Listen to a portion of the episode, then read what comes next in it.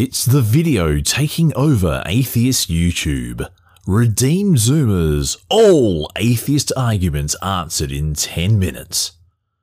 I've seen Prophet of God respond, I've seen Matt Dillahunty respond, so I thought I may as well get in on the action and give my own take on what is, frankly, an excellent demonstration of the power of uncritically accepting religious dogma and the effect it has on a person's critical thinking skills.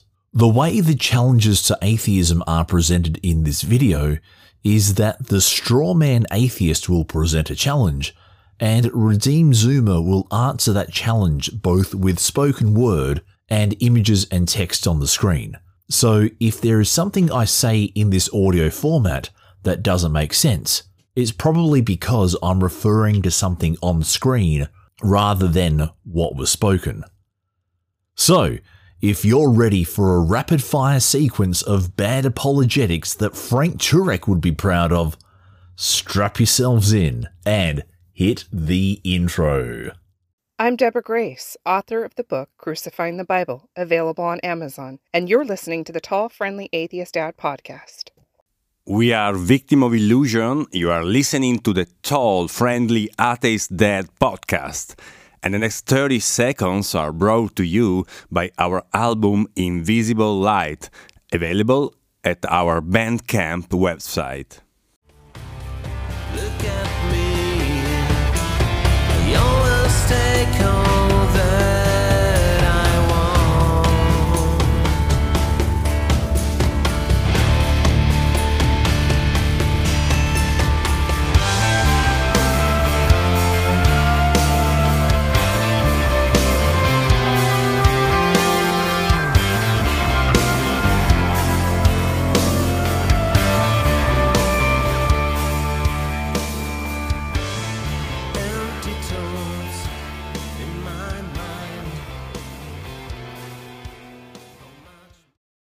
Atheists have a lot of arguments, but they never really think of anything new that the church hasn't had answers to for the past 2,000 years. Just because collections of people tied to the same theology come up with a response to a particular challenge to their belief does not mean that the challenge has been dismissed and that the belief therefore remains justified. I mean, Islam has objections and criticisms to Christianity, but I'm sure this person would come up with objections to their answers. And on this statement that atheists never really think of anything new, most atheists in the Western world look at the natural sciences to get their information about the world around us. And it goes without saying that the fields of the natural sciences have showed that what people hundreds of years ago believed was caused by deities or their supernatural foes was just natural mechanisms all along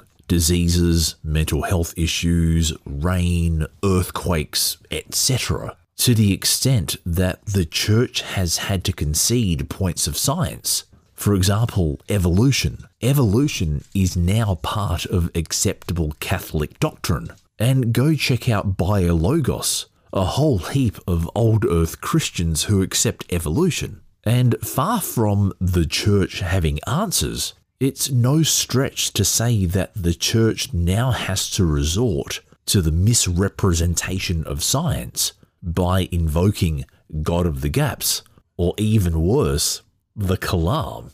So, apologists, as stand ins for the church and Christendom in general, have to swing from the fences with arguments like, but the universe had a beginning, or how do you explain how life came from non life? Or you can't give what you don't have, therefore, how does atheism explain consciousness? And maybe the worst one of all. You weren't there, but I have the word of somebody who was. Religion causes wars. Well, actually, only 7% of all human wars were caused by religion, and if you remove Islamic wars, that number drops down to 3%. This isn't an argument I primarily use. To me, The Christian God could still exist, and wars in its name could have been fought. However, I would see this as an argument against the existence of an omnibenevolent and omniscient deity who calls himself the Prince of Peace. And also against arguments that religion benefits society and has no drawbacks. But let's assume, for the sake of argument, that the statistic quoted by Redeemed Zoomer is true. There is a difference between war being caused by religion and a war where religion was invoked. For example, the Troubles in Northern Ireland. Northern Ireland was divided very strongly down Catholic and Protestant lines. Yet we know that conflict was actually about national self determination rather than who had the right interpretation of Scripture or even the current Israel Palestine conflict. Is that a religious war, or is it merely religion being invoked? But what I would like to point out is that at no stage in any war involving Christianity or Christians did God Himself come down and tell His people to stop fighting. A lot of evil has been done in the name of religion. This is true, but the most murderous people in human history have been atheists. This doesn't mean religion is true, it just means you can't use that as an argument against it. On screen, this gentleman is playing the royal flush of Hitler, Stalin, Pol Pot, and Mao Zedong. And yes, let me grant that, even in spite of some evidence to the contrary, that all these four people were atheists. Does that negate the point that a lot of evil has been done in the name of religion? This guy is using the Christian apologetic equivalent of, Why are you giving me a speeding ticket? Everyone else is speeding as well. and how about before the 20th century? A time period when the church had a lot more influence in the world. Can you still say, but, but, but atheists? For the atrocities committed during a time period when you were punished for not only not being a Christian, but for being the wrong kind of Christian. And what about the sex abuse scandals that have engulfed numerous Christian churches and organizations today? Now, I tend not to use the religion equals evil card as an argument against God because a deity could still exist and not care what his followers do. If you were born somewhere else, you wouldn't be a Christian. Okay, and if you were born somewhere else, you wouldn't be an atheist. Everyone's beliefs are shaped by their context.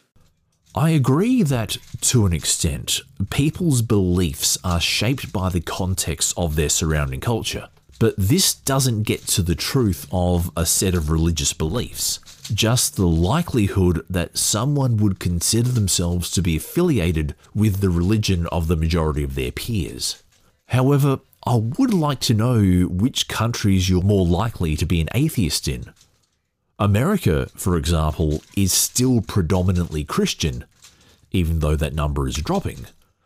In Australia, over 50% of people are religious in some way, with only 38.9% of people considering themselves to be of no religion.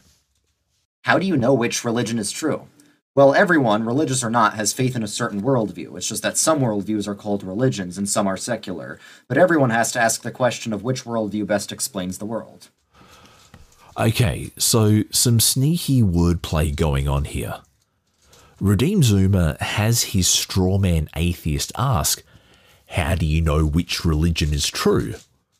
And he responds with, We all have faith in a worldview, it's just that some worldviews are called religions. No, no, no, my sneaky friend. A religion has defined moral codes, sacred texts, and required dogmas attached to them, and usually also punishment for apostasy. Whereas a worldview, which he has listed as Epicureanism or humanism or existentialism on the screen, is simply a philosophy about the nature of our existence. Come and go as you please. And this is a bit of a dodge because it's not answering how we know which religion if any, is true. It's again the Everyone else is speeding. defense. Though I would agree that we have to ask which view best explains the world. And for me, that is a framework that doesn't incorporate the supernatural in any way, shape, or form.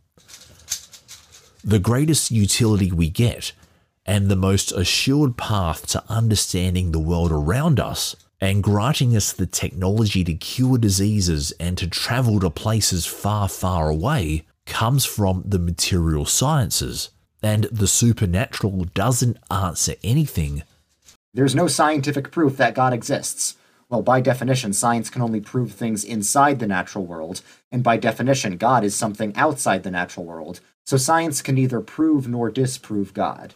Firstly, you haven't established that God exists outside the natural world. You may believe that because the Bible says so, but that's not proof. This is more of an assumption or an article of faith. Second, the Bible demonstrates that God has no issue interacting with the natural realm.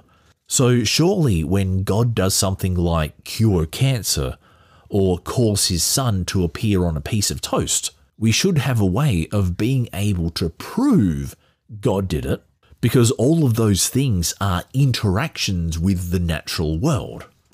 Besides, when you pray to God, you do physical things such as kneel or close your eyes or clasp your hands, and you speak words.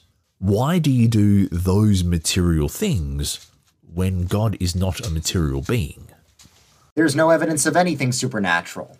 Well, that's just not accurate. There are medically documented cases of people with demonic possession speaking in languages they don't know, for example, and people with near death experiences getting information they never had access to.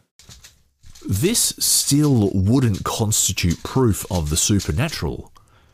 It could well be that those people spoke unknown languages and got nuggets of information by natural means that we don't yet understand.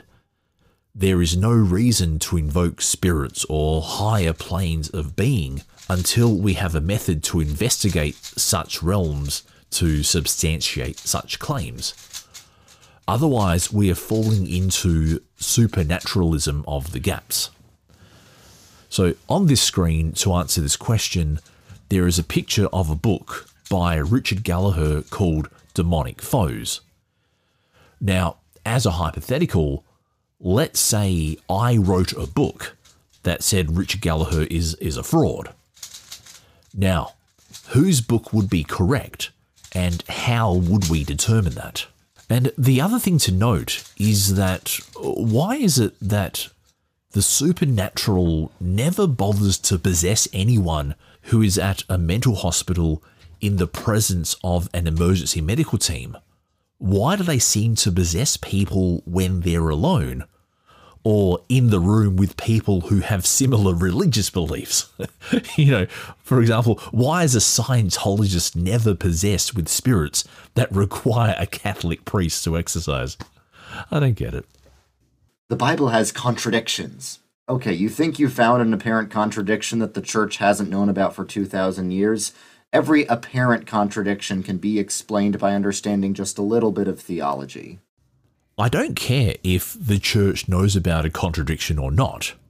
In fact, the church continuing to believe in the divine authorship of the Bible, despite the presence of clear and undeniable contradictions, shows the power of faith.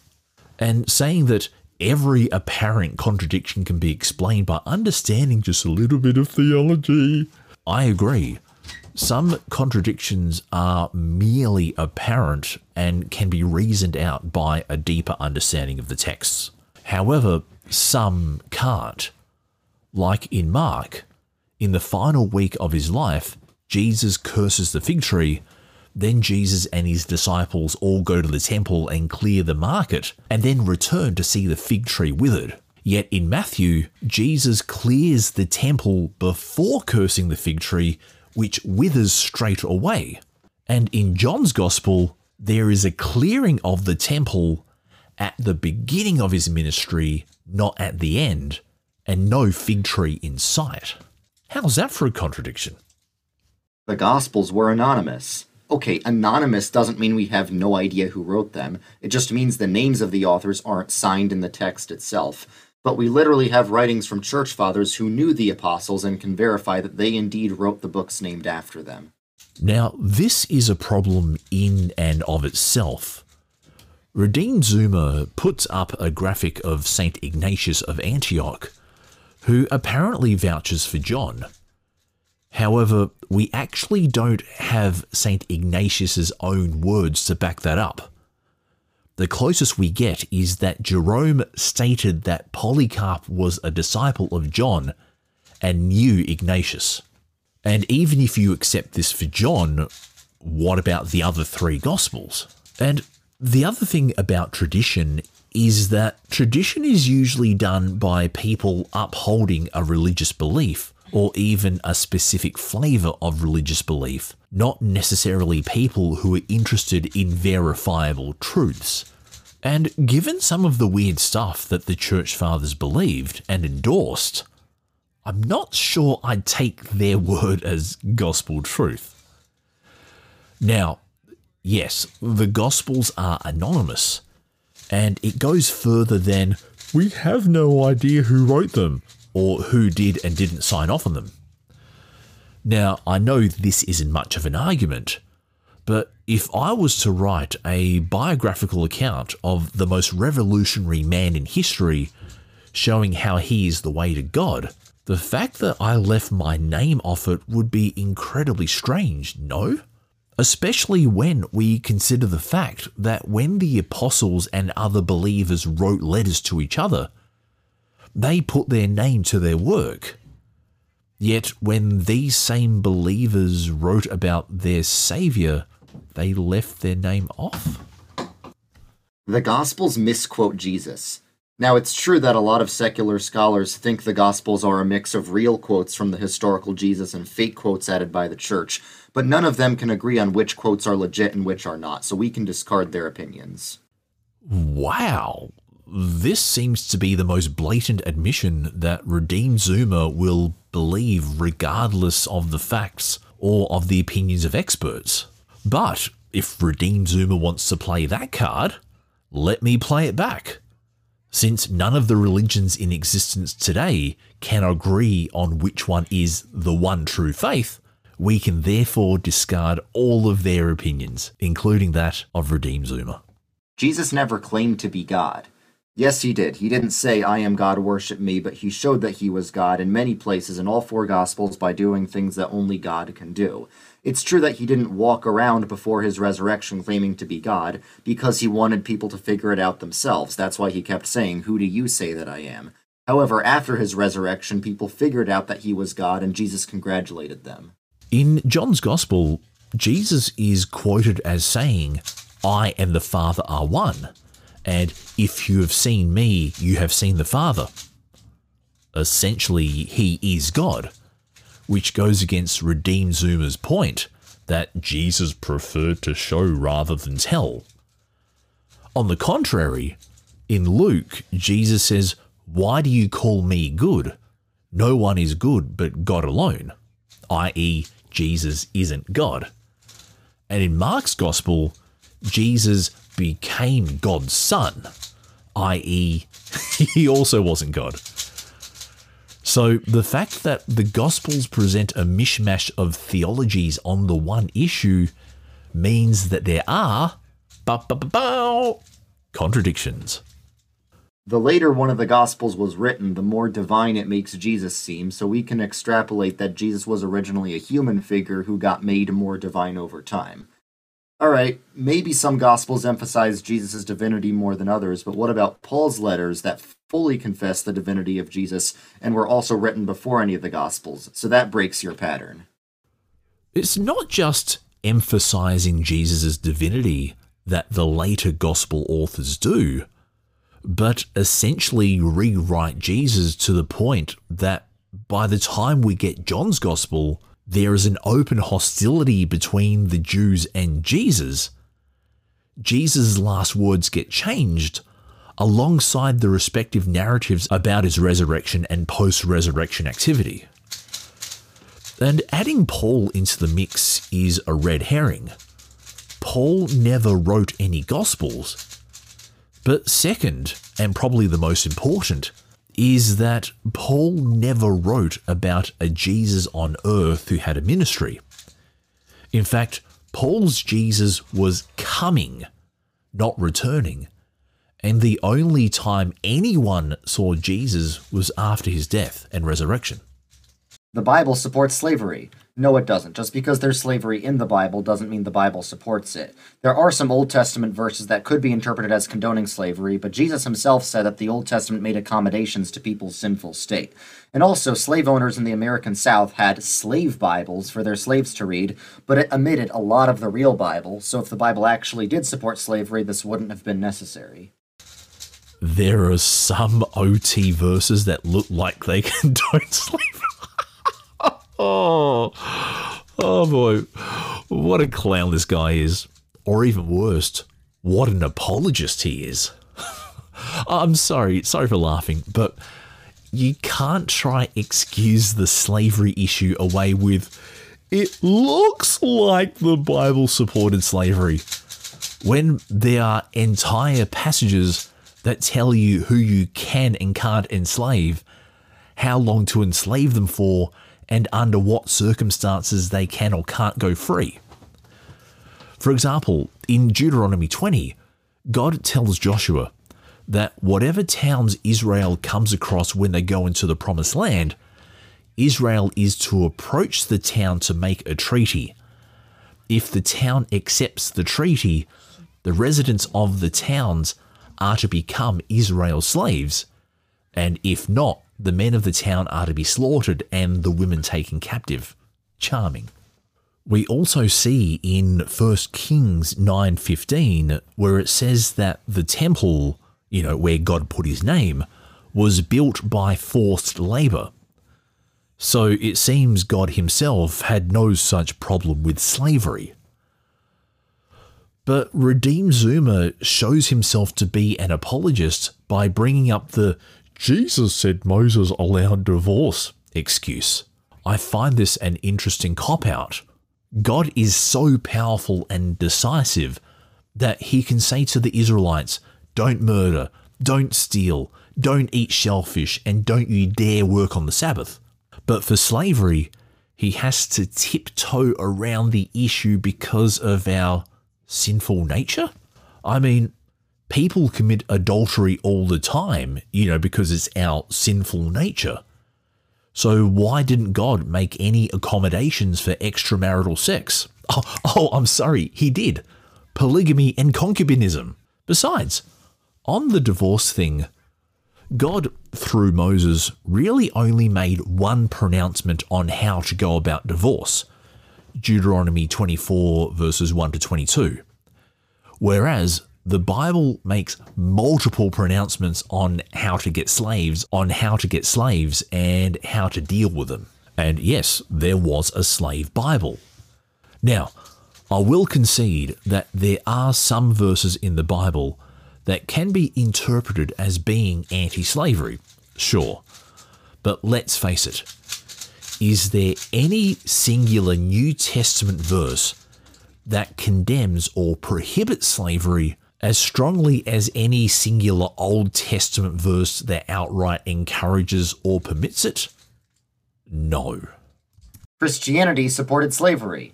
Well, sure, some Christians did, but all human civilizations have had slavery. Christian civilization was the first one to abolish it on moral grounds. The fact that you're against slavery is due to Christian influence. Also, most organizations fighting modern day slavery are Christian. And again, out comes the But everyone else was speeding. apologetic. But all human civilizations have had slavery. Not all. For example, the Incas didn't, and neither did the indigenous peoples of Australia. Christian civilization was the first one to abolish it on moral grounds.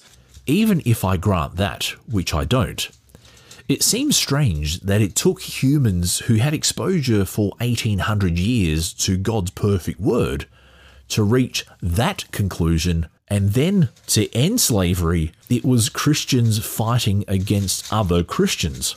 Anti slavery Christians fought on moral grounds, but so did the pro slavery Christians. The fact that you're against slavery is due to Christian influence. No, no. I'm against slavery because it's bad for society, as well as for the slave and their families. At no stage does the Bible say slavery is bad for society or for the families of the slaves. So even if my reasoning relies on Christian influence, that Christian influence is not supported by the Bible. Also, most organizations fighting modern day slavery are Christian. Incorrect.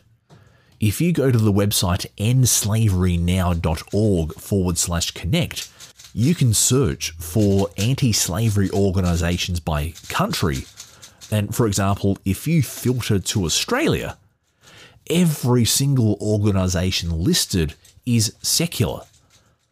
Not once in any of the about pages do those organizations mention God, the Bible, Jesus, sin, or any Bible verses. There may be some Christian anti slavery organizations, but I can't agree most. God killed tons of people in the Bible. Well, it's actually way more than that. God numbers everyone's days. He's the giver of life, so he can take it, especially if people sin. So, what you're saying is that yes, the God you worship is a mass murderer, but you don't care because your religion requires you to warp your morality. Got it.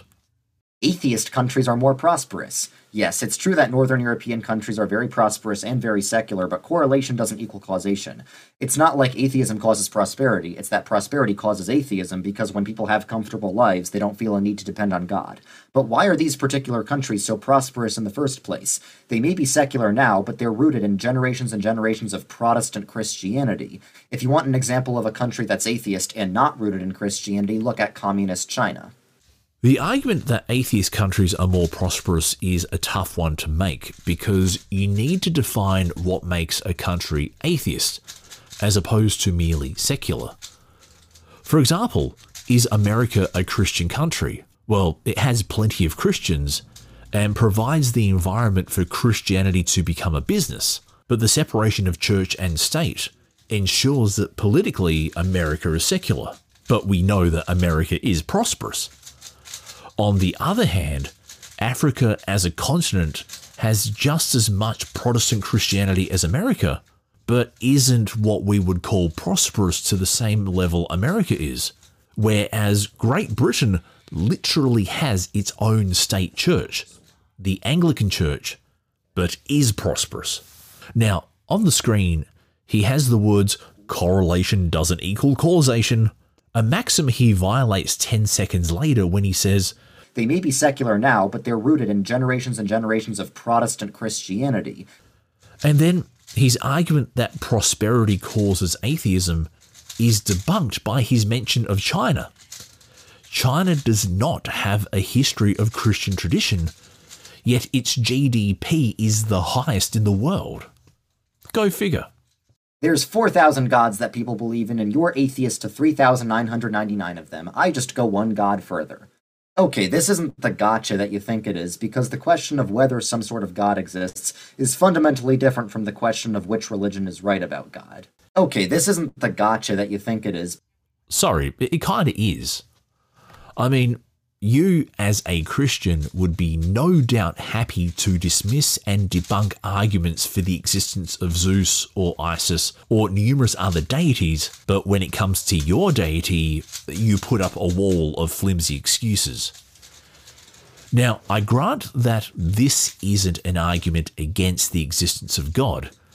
It's more an argument about why we shouldn't believe fundamentalist claims about unprovable things over claims made by anyone else about their unprovable things.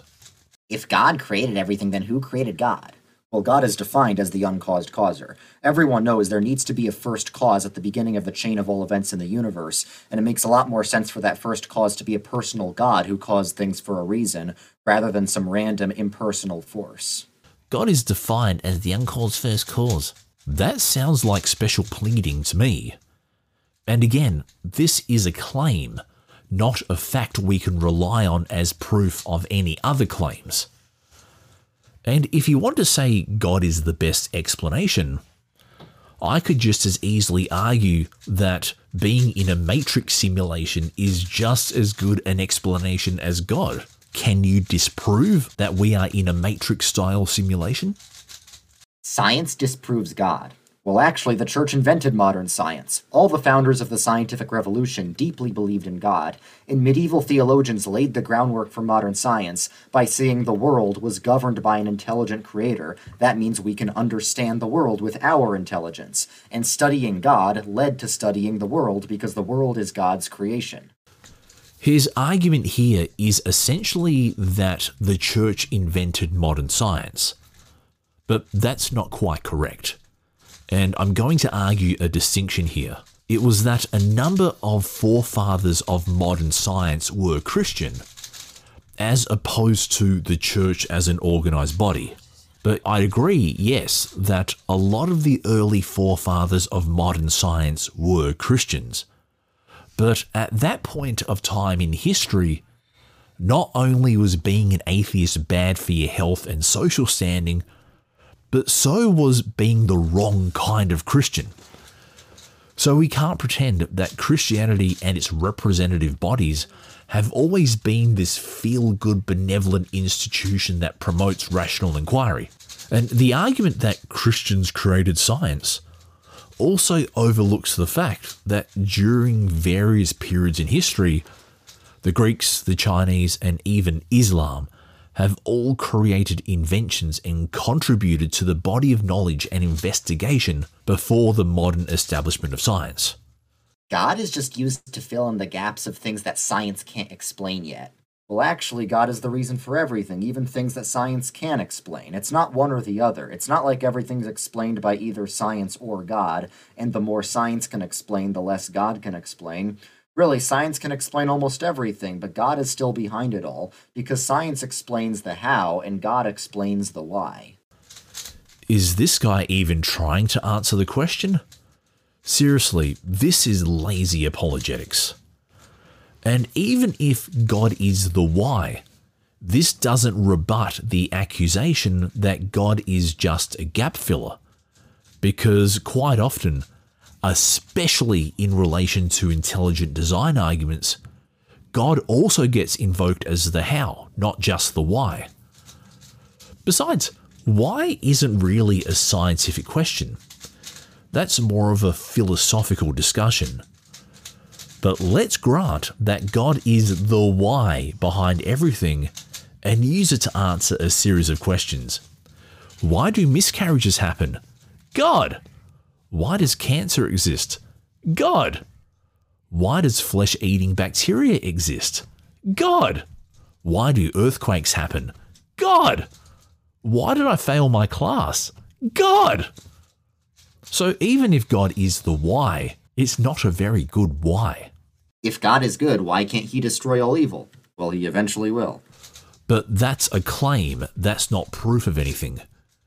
We have no actual proof that God can destroy evil or even will destroy evil or even that he claims he will destroy evil. It's just a claim from a book. So I find it interesting that Redeemed Zoomer anchors his morality to this way of thinking.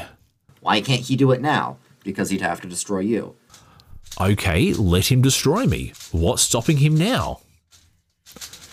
You know, it's weird.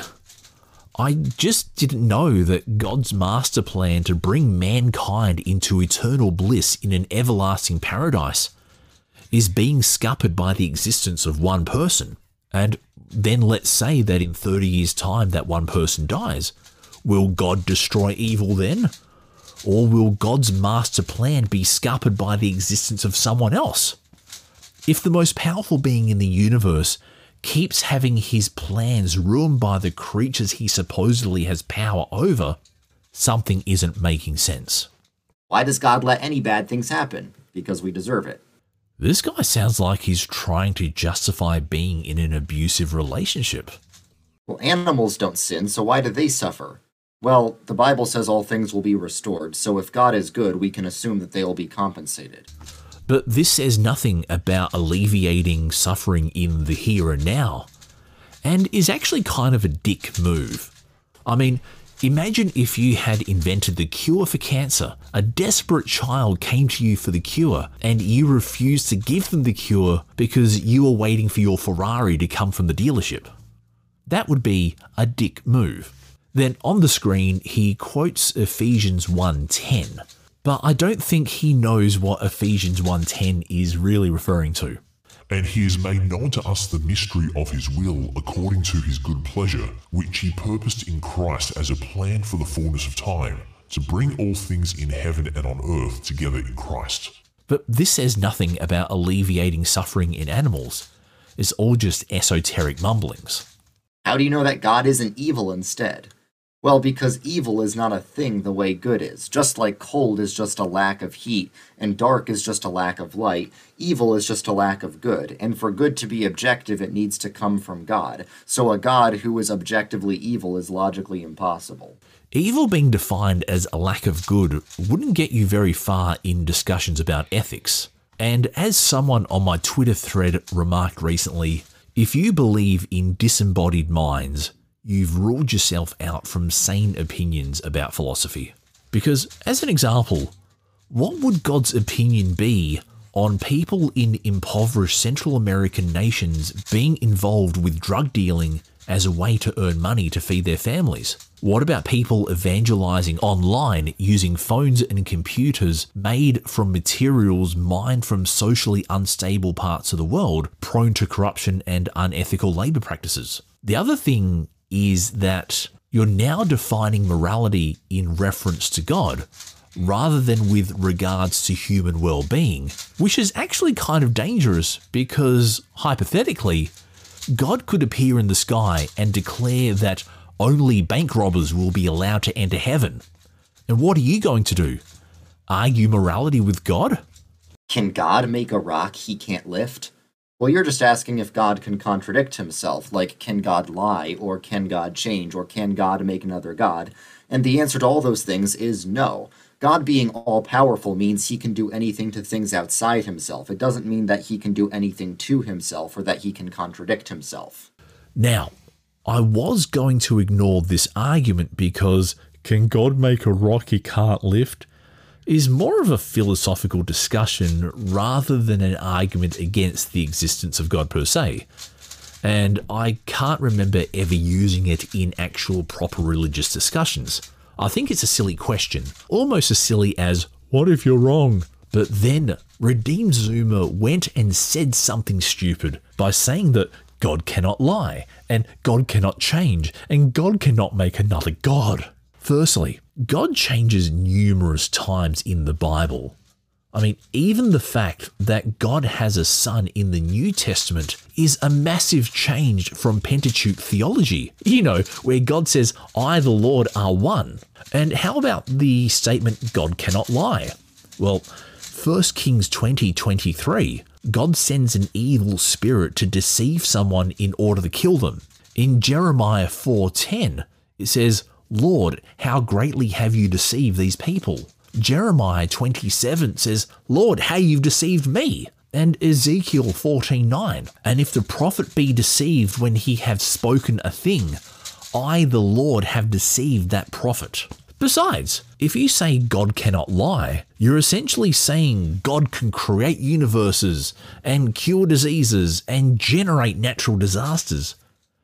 But he couldn't possibly lie. And can God create another God? Well, that would be two things that don't exist. Why did God let evil exist at all? So he could be glorified in defeating it. Triumph over evil is a greater good than evil having just never existed.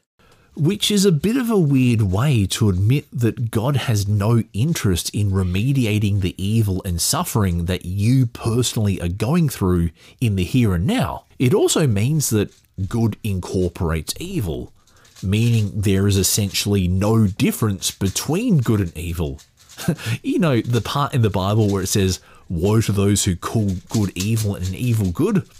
Redeem Zoomer better watch out. And it all means that God is a self centered narcissist. I mean, if I created a disease and had the cure for that disease, but didn't release the cure until I knew people would praise me for it. That makes me a psycho. But when God does it, Religion is just wishful thinking. Well, if that were true, then the Bible wouldn't be all about how much we all suck.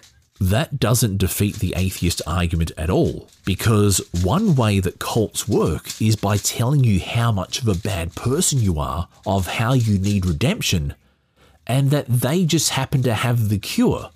I mean, look no further than Scientology, a religion about an evil alien king that released spirits onto Earth that attached themselves to our bodies. Or look at Islam, whose literal meaning is submission to God's will. Guy's a clown. Psychology explains why you believe in God. So what? If God is real, we should expect there to be some psychological or social benefit to believing in him. You know how before Redeem Zoomer said correlation doesn't equal causation? He again violates that by essentially saying that belief in God wouldn't have a benefit unless God is real. But by that argument, aliens are real because I've never met a sad UFOologist. So it's clear that this guy does not know psychology, sociology, or how logical fallacies can lead to flawed arguments. And besides, how would he explain the numerous Christians that suffer from depression, anxiety, and other mental health issues? Spiritual experiences can be explained by brain chemicals. Well, romantic experiences can also be explained by brain chemicals, but that doesn't mean your wife isn't real. So, spiritual experiences being explained by brain chemicals doesn't mean that God isn't real. True, but I could show you a photo of my wife and prove her existence. Besides, let's grant his inference that spiritual experiences in the brain are caused by real phenomena. Remember his earlier point that science can only deal with things in the natural world. Well, if the spirit world does interact with the human brain in a way that creates spiritual experiences, then the interactions of the spiritual world with the human brain should be repeatable, testable, falsifiable, investigatable. But they're not. Well, drug trips show that spiritual experiences are from the brain. Well, people who have had both drug trips and near death experiences say that they're completely different categories of feeling. Just because drug trips and NDEs are different does not mean that they're based on real phenomena. The story of Jesus was copied from the story of Horus or some other ancient character. Okay, dude, that's a Reddit atheist level myth. Even atheist scholars know that that's silly. Jesus wasn't so much a copy of another religious figure. It's more that he was the figurehead for a Jewish syncretization of Greco Roman religion. Because, I mean, let's say Jesus was born of a virgin and had his birth prophesied and did miracles and was betrayed by his followers and underwent post mortem apotheosis. Jesus would be the exception in that out of all the figures in ancient history who were born of a virgin and had their birth foretold and did miracles and were betrayed by followers and underwent post mortem apotheosis, Jesus would be the only one to be an actual historical figure. I do also find it interesting that God didn't realize he had a son until the Jews were surrounded by cultures who believed their deities had children born by mortal women. Faith is the opposite of logic and reason. No, it's not. Faith just means trust. Anytime you eat food, you're having faith that it's not poisoned, even if you can't scientifically prove it. If you're married, you have faith that your wife loves you, even if you can't scientifically prove that. And if you tried to scientifically prove it, she'd probably get very mad at you because it would mean you didn't trust her. Did someone just order a steaming hot fresh equivocation fallacy? Because that's what this response by Redeem Zoomer is a steaming hot fresh equivocation fallacy. Yes, in one definition, faith means trust through repeated experience. But when we say faith in a religious context, we mean the assent of the mind to the truth of an unproved proposition. Nice try, bucko. Evolution proves God didn't create the world. Well, not necessarily. God often works through natural processes in the Bible, and for all of church history, there have been prominent Christian theologians who have had a more metaphorical interpretation of Genesis, even well over a thousand years before Darwin existed. And yet another straw man of an atheist argument. evolution doesn't necessarily disprove God. It more disproves a literal reading of Genesis. And also, evolution is not about God making the world. Evolution is about the diversity of life on Earth and the relationship between Homo sapiens and all the other species. Now, St. Augustine may have been ahead of his time by understanding Genesis as allegory, but this goes against the theology of modern day organizations such as AIG, who would no doubt consider Augustine or Origen as compromisers at best or heretics at worst. Christianity only spread because of military conquest. Well, eventually they did do military conquest, but for the first 300 years of Christianity, it was illegal, and it took over the Roman Empire despite that because of how popular it became. Oh boy, oh boy. Redeemed Zoomer and anyone who thinks like him really need a history lesson. But first, a, small point.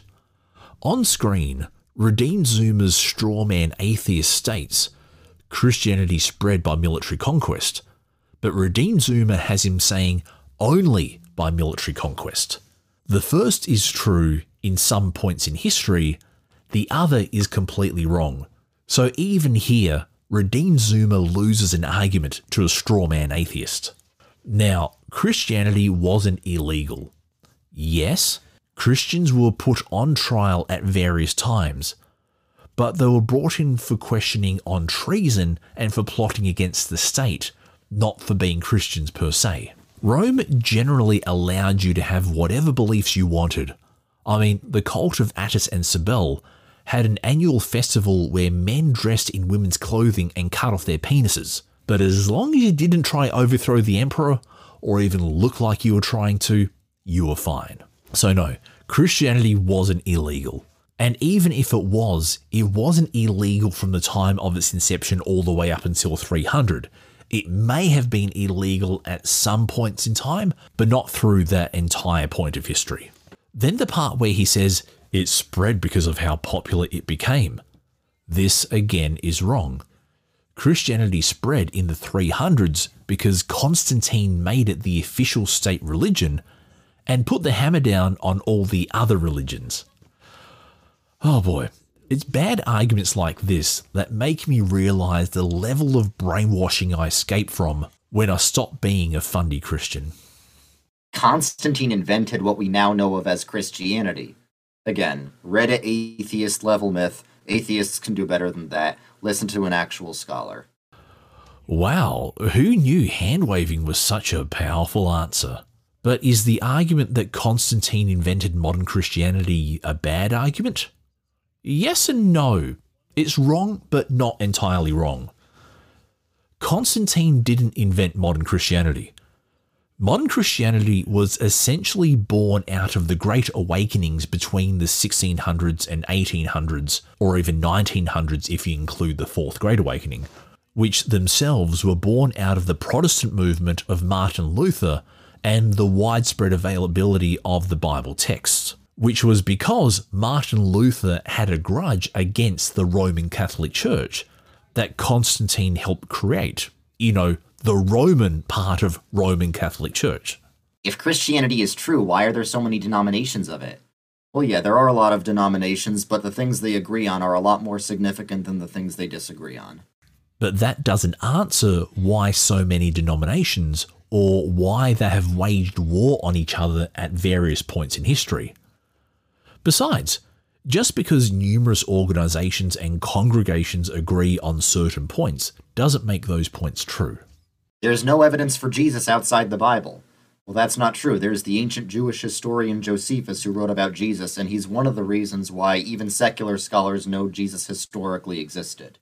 Tell me you uncritically accept apologist arguments without saying you uncritically accept apologist arguments. So on the screen, Redeemed Zoomer has the Testimonium Flavianum, a paragraph that is found in the book Antiquities of the Jews, a history of Judaism written by Flavius Josephus, a Jewish general who defected to the Roman side after his surrender during the siege of Yodfat in I think 66 or 67 around around that time. However, Anyone who doesn't have their head up their theological backside will know that the Testimonium Flavianum is understood to be at least a partial forgery, if not an outright forgery. And one of the biggest reasons is its odd placement in Antiquities of the Jews. The very next paragraph after the Testimonium Flavianum says, And at about this time, another sad calamity befell the Jews, which is odd. We just had an advertisement for the most awesome man in history, and now another sad calamity? But no, go read some of the scholarship on the Testimonium Flavianum. No one is denying that Christians existed. Using Josephus to prove that Jesus existed? Better read up, buddy. You really think God made billions of galaxies with billions of stars in each of them just to have a personal relationship with you? Yes. You, sir, sound like you're in a cult.